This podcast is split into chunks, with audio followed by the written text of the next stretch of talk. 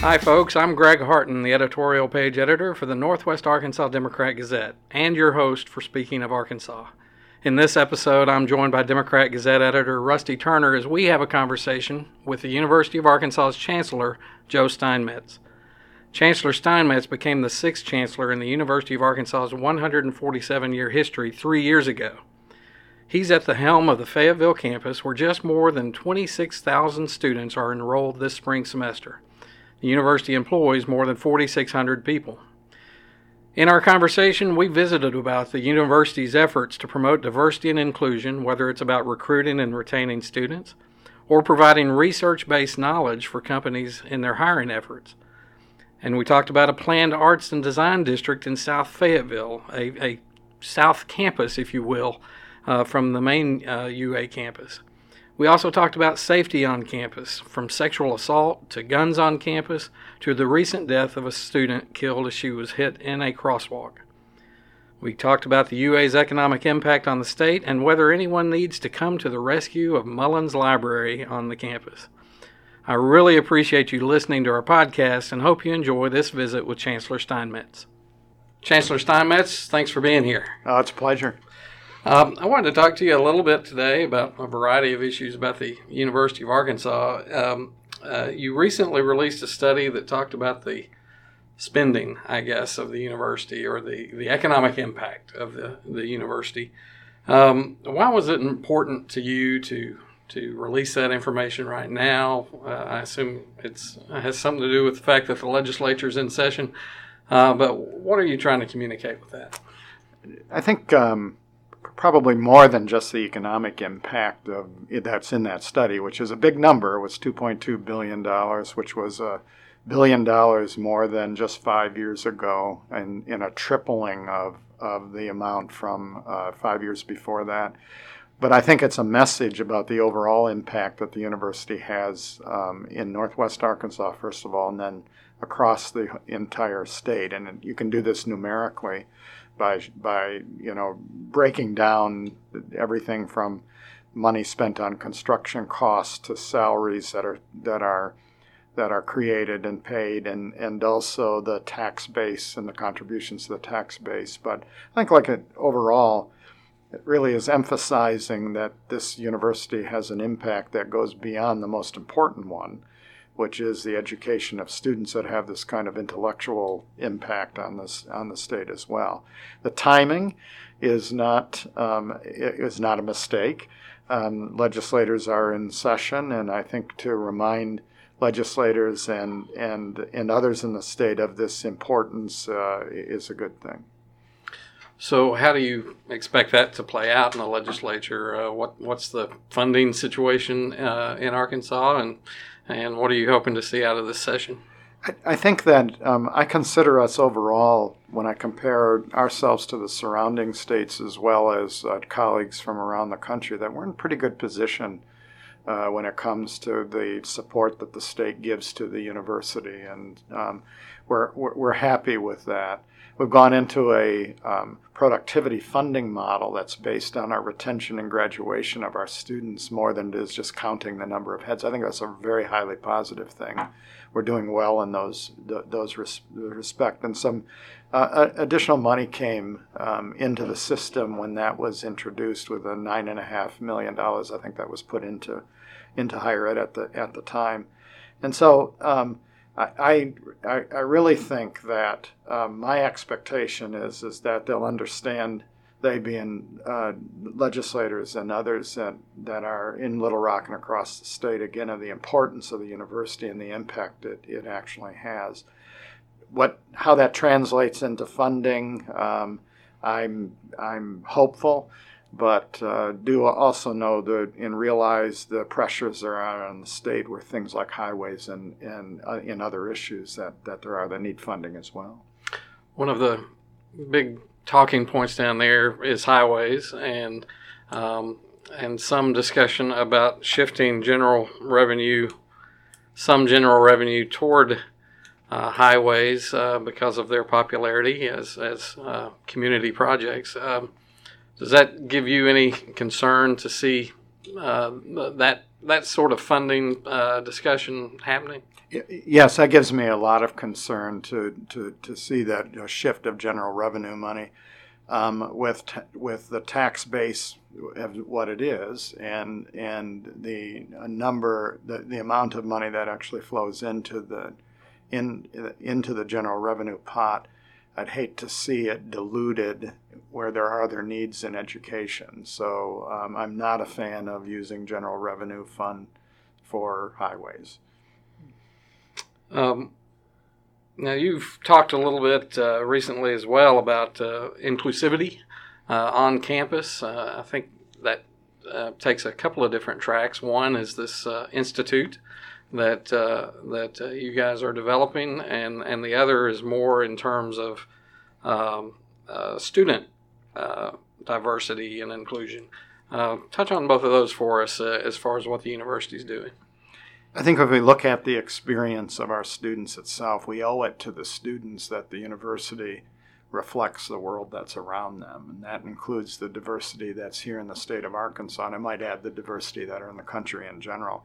And I think the reason that this is important is um, students are going to have to go out and uh, deal with the environment that they're in, in companies and businesses and education or wherever they land after they leave the university. And so that exposure at the university during their education, I think, is critical. So we've uh, developed the Ideals Institute and, and as a mechanism for um, c- coming up with best practices in in uh, both the di- diversifying the university as well as the issue of inclusivity. Uh, why is inclusivity im- important? Um, I, I think to retain uh, students here, as, as well as I might add faculty and staff, it also applies in those areas as well. I think students and faculty and staff have to feel that they're at home at, at the, in the university and in in in, uh, in in Fayetteville here. So that's a goal of the Ideals Institute by developing research and best practices in education and training that goes along with um, how do we promote diversity and inclusion here. So th- those are the major reasons.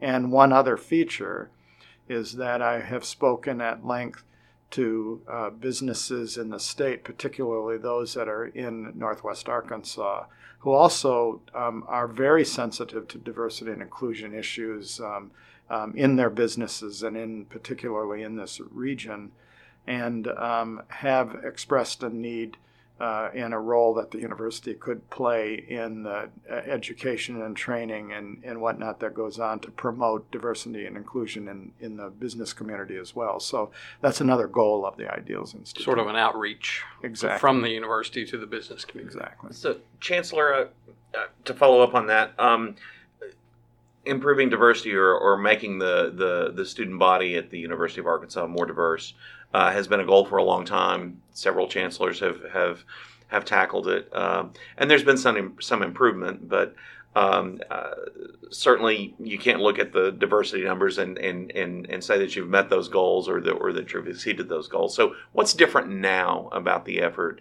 to recruit and include uh, more diverse Uh, student population? A couple of things. We have made improvements as an institution. I think we're probably by numerically more diverse now overall than we've ever been as an institution. Around twenty percent or something is, is it, uh, of our student body anyway. Um, and then uh, uh, what's important though is that we take apart that number and make sure we're promoting diversity as it reflects the state itself. And so one of the areas we've not done well in at all, in fact, we backtracked a little bit, is in in our recruitment of African-American students. And um, I, I uh, that's one area that we're, we're um, making changes and, and doing things to improve um, th- those, b- both from the Um, recruitment side as well as the retention and, and that issue of inclusivity that I just spoke about. So I think some of the other things that we're paying a little bit more attention to that I think are, are helpful is that um, it's also important that the faculty and staff be diverse and have the same feeling of inclusion because they provide education and models for the student body in, in general. And so having a diverse faculty, for example, um, is as important as it is having the in, in, in uh, diverse uh, student body. And so um, we're developing uh, programs and, and best practices in the recruitment of a more diverse faculty, as well as the student body itself. And I think we're paying more attention to that uh, these days. And I think the creation of the Ideals Institute is a different kind of idea, because it, it it's more than just a cheerleading function uh, for the diversity and inclusion but um, area, but really um, an institute that is designed to create and do research on what works and, and most importantly, perhaps, what doesn't work in promoting diversity and inclusion. So this is a different way, I think, to look at um, the issue and to do something about it. One of the, um, th- this was recently voted on by the Board of Trustees, and one of the trustees voted against the Ideals uh, Institute, um, uh, expressing some concern that the university is perhaps imposing values or, or teaching values that might be in conflict with the state's more conservative voters, I think is the way that, uh, or conservative residents uh, is the way that uh, that was reported. Um, why is that not a legit concern? Um, because I don't think we're imposing values as much as presenting the the diverse picture and and and actually, I think, trying to present what society really looks like. And I think it's not values as much as it is um, r- really what um, it, what is necessary, I think, to deal effectively in our society these days. And um, at sometimes that may um, alter internal values that individual students have, which is, is fine for that uh, particular student. But we're definitely not as a goal to sort of undermine or overturn values that have been instituted by families, you know, over the eighteen years that they, they've previously been in the university. Um, but we want well-prepared students. We want su- students that are sensitive about others, um, that understand others, um, where other people come from, and and, uh, and and what other people do. Well, certainly, the certainly there's a lot of global sort of uh, initiatives going on in the state of Arkansas, and, and uh, uh, you can't really build a, a wall around the state, uh, and uh, so we're dealing with a lot, of, a lot of different t- types of people. That's a great point, and uh, in the internationalization is part of this diversity effort where, um, again, our students will deal with a environment that's much different than thirty years ago. We're, we're much more Uh, globalized society, and, and where one, if something happens in Arkansas, it impacts the world and vice versa. So that's that's the other part of it, is make sure that students understand this and get exposure to that. Um, in a very tragic situation uh, here recently, uh, a student, Andrea Torres, was killed on campus um, walking across the street in a crosswalk, and was struck by a driver who reportedly was was uh, using a cell phone. Um, that's not necessarily something that the chancellor has to deal with uh, uh, on a day-to-day basis in terms of those sorts of uh, societal behaviors, but uh, it really came came to roost uh, right there in a in a sad situation. What? T- tell me a little bit about that situation, and is is there a place for the university to play a role in that? It's a very, very tragic and sad to to lose a student, but um, and uh, and and an accident that is avoidable essentially.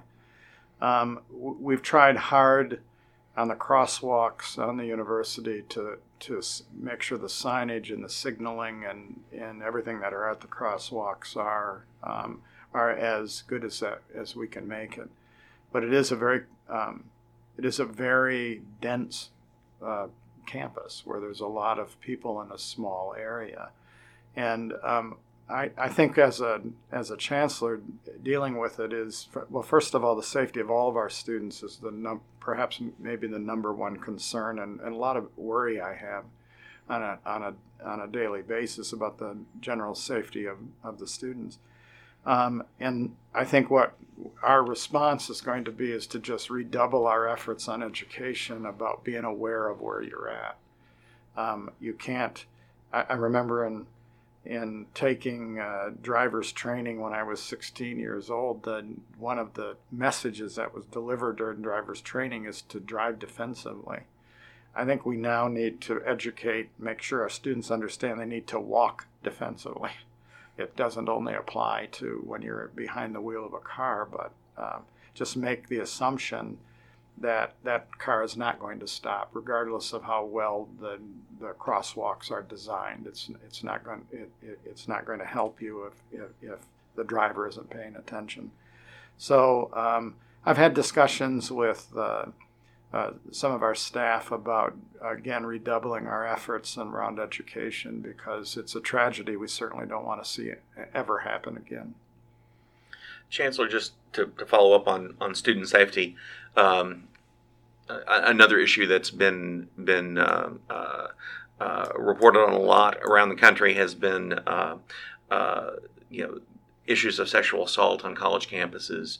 Um, uh, reporting, making sure that those uh, those those reports are dealt with in in in uh, in, in fair and, and appropriate ways. Can you talk a little bit about what the University of Arkansas is doing to address the concerns that have, that have bubbled up over the over the last couple of years uh, with those reports? Yes, the the issues around Title nine and and the um, directives that are coming from the federal government about Title nine are are are, are frankly frustrating in a lot of ways. So we went through a, a shift, a, a literal shift in the thinking about um, around um, sexual assault and and rights of complainants versus rights of respondents, and where that balance actually is. And then when a new presidential administration comes in, we're seeing a whole new set of guidelines that are different from just the ones that we were trying to um, trying to meet from three years ago. So that'll settle out. Eventually there will be another set of regulations that, that we'll adjust to. But it really, in the long run, hasn't changed our approach. Number one, um, we do know that the education component around sexual assault and sexual misconduct is extremely important. It, it it's, it's maybe preventable um, and um, it, with proper education. And so we've done a lot in the last couple of years to develop our educational programs. In fact, we mandated um, training now for incoming students. Um, one hundred percent of the students that come in, uh, we have a program that they have to go through to be aware of, of sexual assault, how to report it, um, how to help others av- avoid uh, situations, um, Uh, how to help out, um, all kinds of issues around education. And then the next piece of it, if something does happen, is to design a system that's fair to both parties.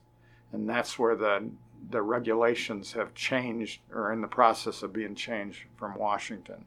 So um, I don't really think the regulation change will affect our approach in, the, in essence, because we've tried to build a fair system from word go, from from you know six or eight years ago, and and, and have developed a system I think that is fair, um, but uh, it is uh, an issue nationally that's in the headlines a lot, and we pay we do pay a lot of attention to it. A uh, similar issue, um, just in terms of it being uh, campus safety, uh, was really big a couple of years ago with the guns on campus debate. Uh, that has settled down just a little bit with uh, the, the law is there in terms of allowing these enhanced uh, carry uh, handguns on campus, um, uh, but it's it's not a front and center type of issue. What, how has that played out on campus? Uh, is it is it a, uh, a source of of kind of constant conversation there, or, or has it really just settled down a lot? I believe the con- conversation continues because um, we opposed it, uh, continue to oppose it, because they, to me, to introduce additional guns on campus isn't a way to become more safe. So with that said, the law was passed.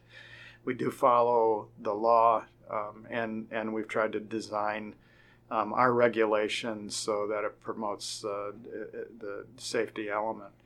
T- to be honest, um, I we don't I don't think we've had an incident since the law was passed on campus. And that, that's a really true knock on wood situation, because I know in conversations with Ch- Chief Gahagans, they're always worried about that situation where there's an active shooter that does happen, that's happened in other places, and then they can't tell good guys from bad guys, or, or, or uh, you know, that, that scenario, I think, um, is something that uh, the, the police are always very concerned about.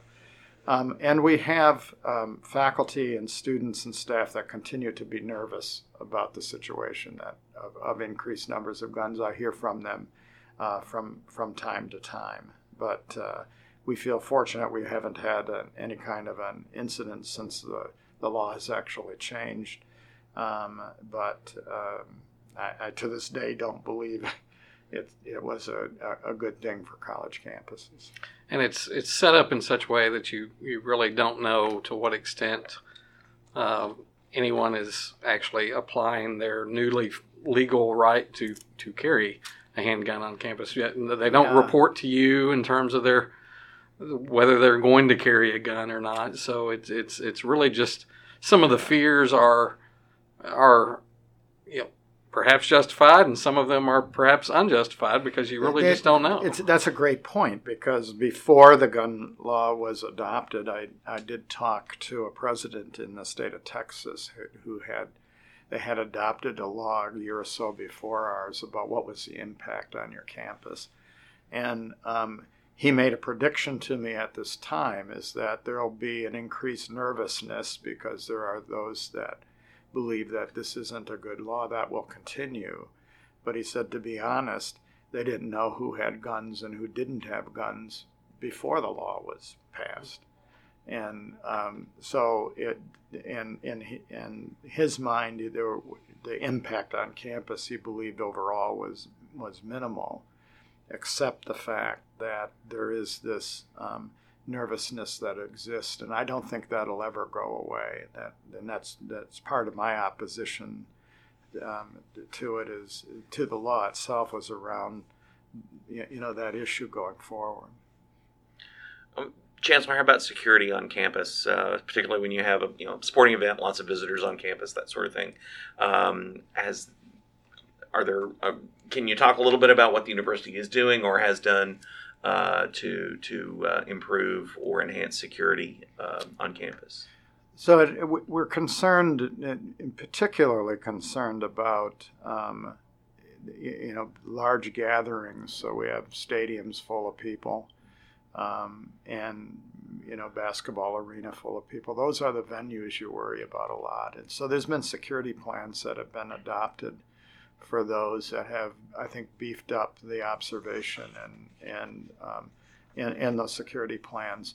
On campus itself, I think it did cause the um, U A P D to take a look at how do they respond to situations and how how if something happened in this scenario now with concealed carry, how do we deal with it versus how we may have dealt with it before. So um, there have been adjustments that have been made, I think, in the training of the officers, for example. Um, and uh, also, I, I uh, believe, if we haven't already, we're in the process of adding a few more officers that we believe was was important. And that sort of should have happened anyway as we increase the number of students on campus um, uh, because of just having more people around, more incidents of all kinds can happen. Um, so I think those were the, probably the, the major changes was to actually do planning for security ahead of time. Um, and um, I, I think our uh, U A P D under Chief Gahagans is just a, a great job of keeping the campus safe. Uh, I keep hearing from people around the community that uh, they need to work to save Mullins Library. Um, I've heard also. Uh, yeah, the uh, you guys have definitely taken a new direction with the library, but is is a is there a need to save Mullins Library? No, I think that um, it, there's there's um, Mullins Library is as vibrant and and I believe as accessible as it as it ever has been. So the issue is that I think has come up is a decision was made even before my arrival here. um, um, to build a, an off-site storage facility for a large part of the collection.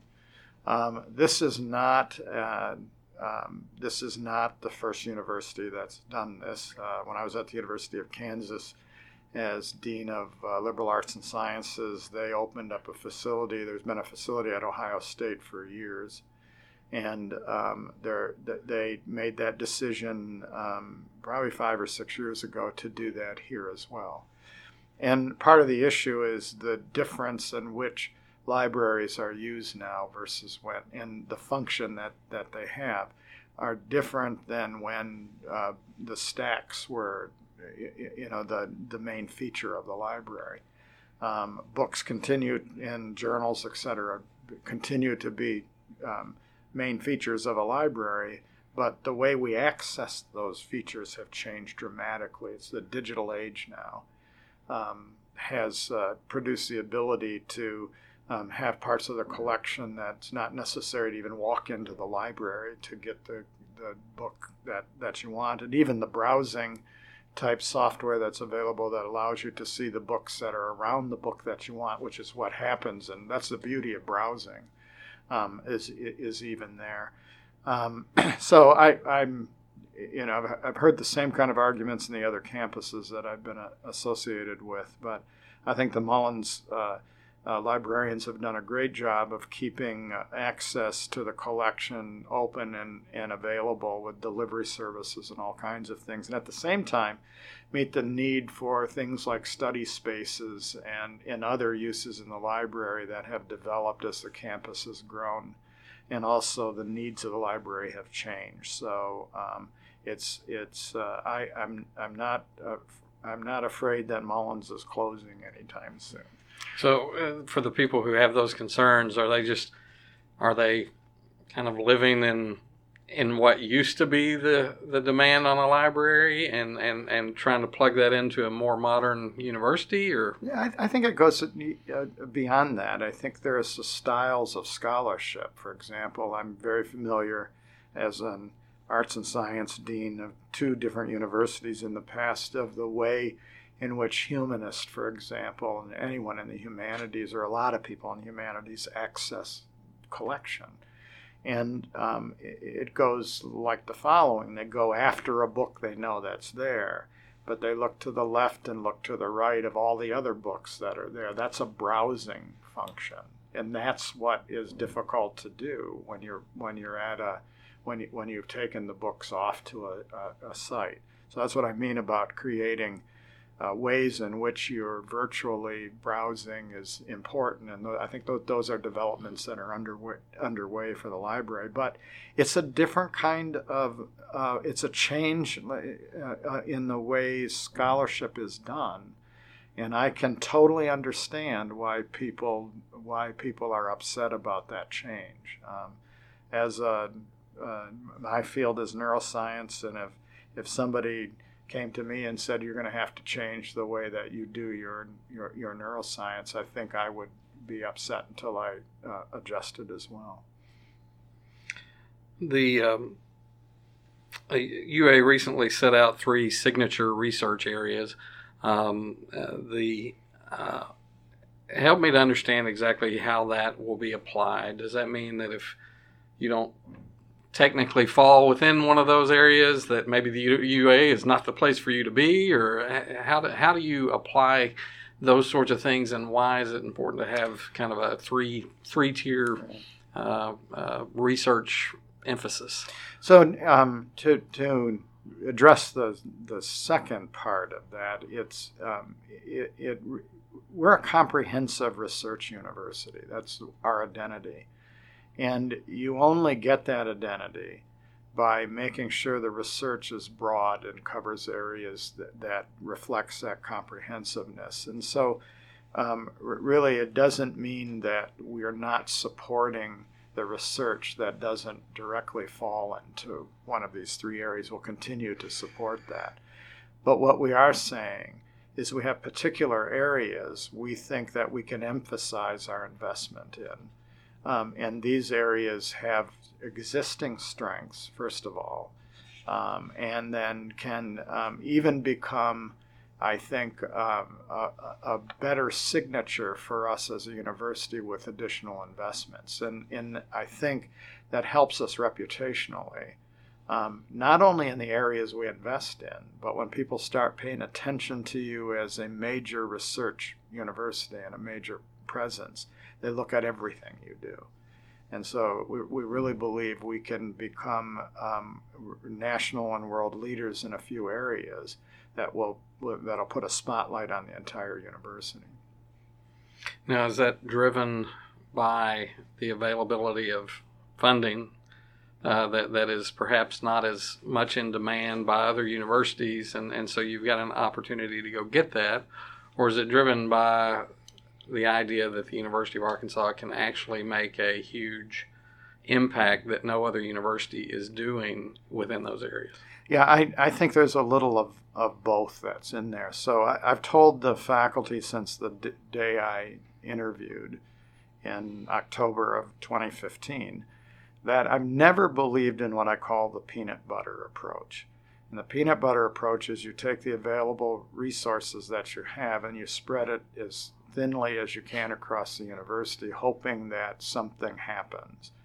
And um, that I've never seen that that um, work um, to uh, increase the research reputation or to really facilitate, in general, the work that goes on at, at the university. So I think targeted investments, which these signature areas are really defining, is a way to help us guide where resources need to go to get that incremental improvement that, in general, as a research university, that attracts attention. So that's the that's one purpose. But the other purpose really is we have some excellent areas of expertise that we believe will put us on the map as being the world leader Um, and a national leader in that particular area. And if you want an example of that, I can use food science as an example, where we have representations in our sciences and in agriculture and across the, the whole university in some very, very good programs that um, that that I that that we believe uh, with some additional investment can can really um, catch the national eye. And why is catching the national eye important? Well, investments across the board in any of the research um, areas really require that somebody from the outside is taking a look at you and say, that's a place that has great science and great humanities and great arts that's going on. Um, that's a place worth investing in. Um, those those three areas we talked about are harnessing the data evolution revolution, uh, enriching human health and community vibrancy, and promoting a resilient and sustainable future.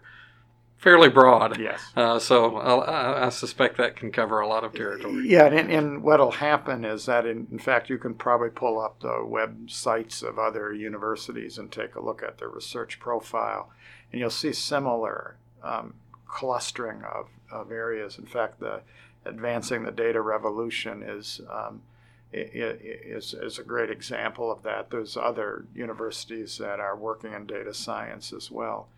Um, but what's very different is each university has a different uh, set of emphases within those particular areas.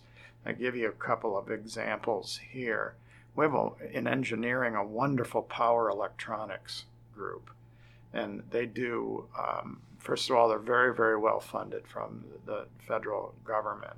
So they'll, they'll fit in nicely into that resiliency area. Um, because that's what that's what it's all about, is how can how can you make power supplies, for example, that are smaller, better, uh, run cheaper, that that sort of thing.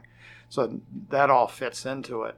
So um, so that that means that th- that's a development within that general area that we can do better than anybody else. And so from this really this point on, it's finding what are those niches that we actually have under these three areas. And if you go over, the arts are one of those where we've made a major investment creating a school of art um, that will that will serve as one of those kinds of uh, signature differences for us, even though others may be doing things in in in that area. Um, it's a signature for us. Chan- Chancellor, I've heard you refer to the uh, uh, the focus on the School of the Arts and the forty million dollars gift from the Wingate, Wingate Foundation as a game changer for the university. Um, uh, could you kind of elaborate on that and, and, and, and let the listeners know what that exactly means to them uh, as a game changer? Yeah, it's it's. I think it's no secret that if you look from the post-recession time of two thousand eight or two thousand nine, there's been uh, some uh, running away from the arts. In the sense, there there are things that get cut early um, when when when and sometimes considered extra, and, and even in the sense that Um, arts programs in high schools and in elementary schools have been have been cut, et cetera. So um, I think by game changer, we really mean that the university has this opportunity to take a leading role in promoting the continuity and, and the future of the arts.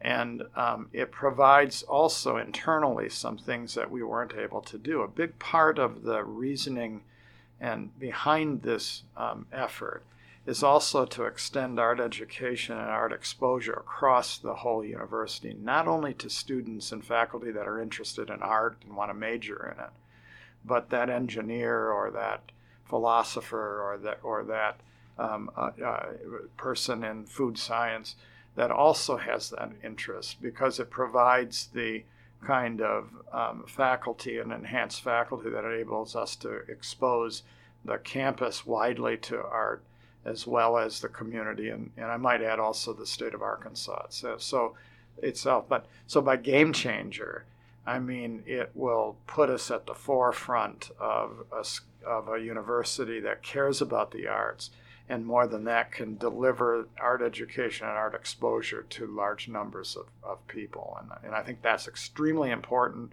for the future of, of the arts, because we need educated citizens that, that value and, and know what um, exposure to the arts can actually do for them. Uh, that project is particularly important to the people of Fayetteville, I think, because of a project that the city of Fayetteville is proposing, the Arts Corridor, uh, that is on the ballot in April uh, for funding, uh, potential funding. And uh, that, that corridor would, would, as you know, would connect Uh, the Walton Arts Center, Theater Squared, the Fayetteville Public Library, and, and go down south to where this art and design district uh, that, that you're talking about uh, will be.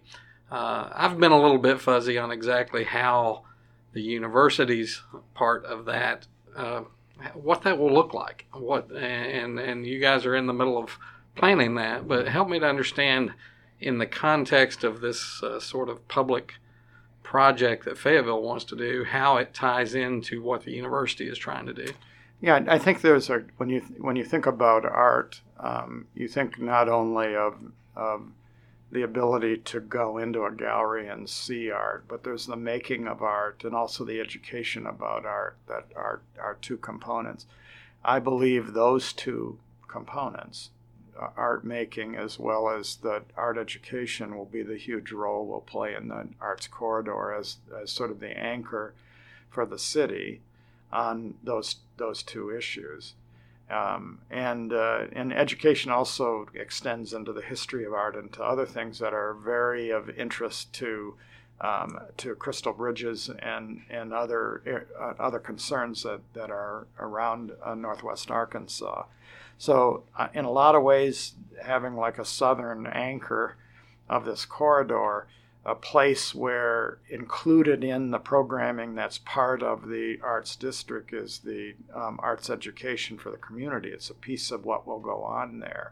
I think that's extremely, extremely important. It, it'll make Fayetteville a very unique place, um, and uh, that's why I'm excited about it. Uh, so much of the university, if if if I'm not a enrolled student or a faculty member, you know, I may ride my bike by there or drive by or walk by, and and these are just buildings that that I pass. They're not th- they're not buildings that necessarily invite me in, you know, make me necessarily uh, feel like I'm not unwelcome, but but you know, I'm not a student. Um, so is is you're talk are you talking about something different down here with the, as part of this arts corridor where these U A facilities would actually be a place that invites the community in? Well, Greg, you're first of all welcome in any building you want to come into. But I no, appreciate I, that. I, I think really the um, idea is, as part of the programming, will be very overt and advertised. So this is an is an opportunity to come into the facility if you're part of, uh, you, you know, you live in Fayetteville or in the area, uh, for our arts education and in things that are community oriented. It was a big piece of that. of that gift from the Walton Family Charitable Support Foundation. A huge piece of it was the link to the community.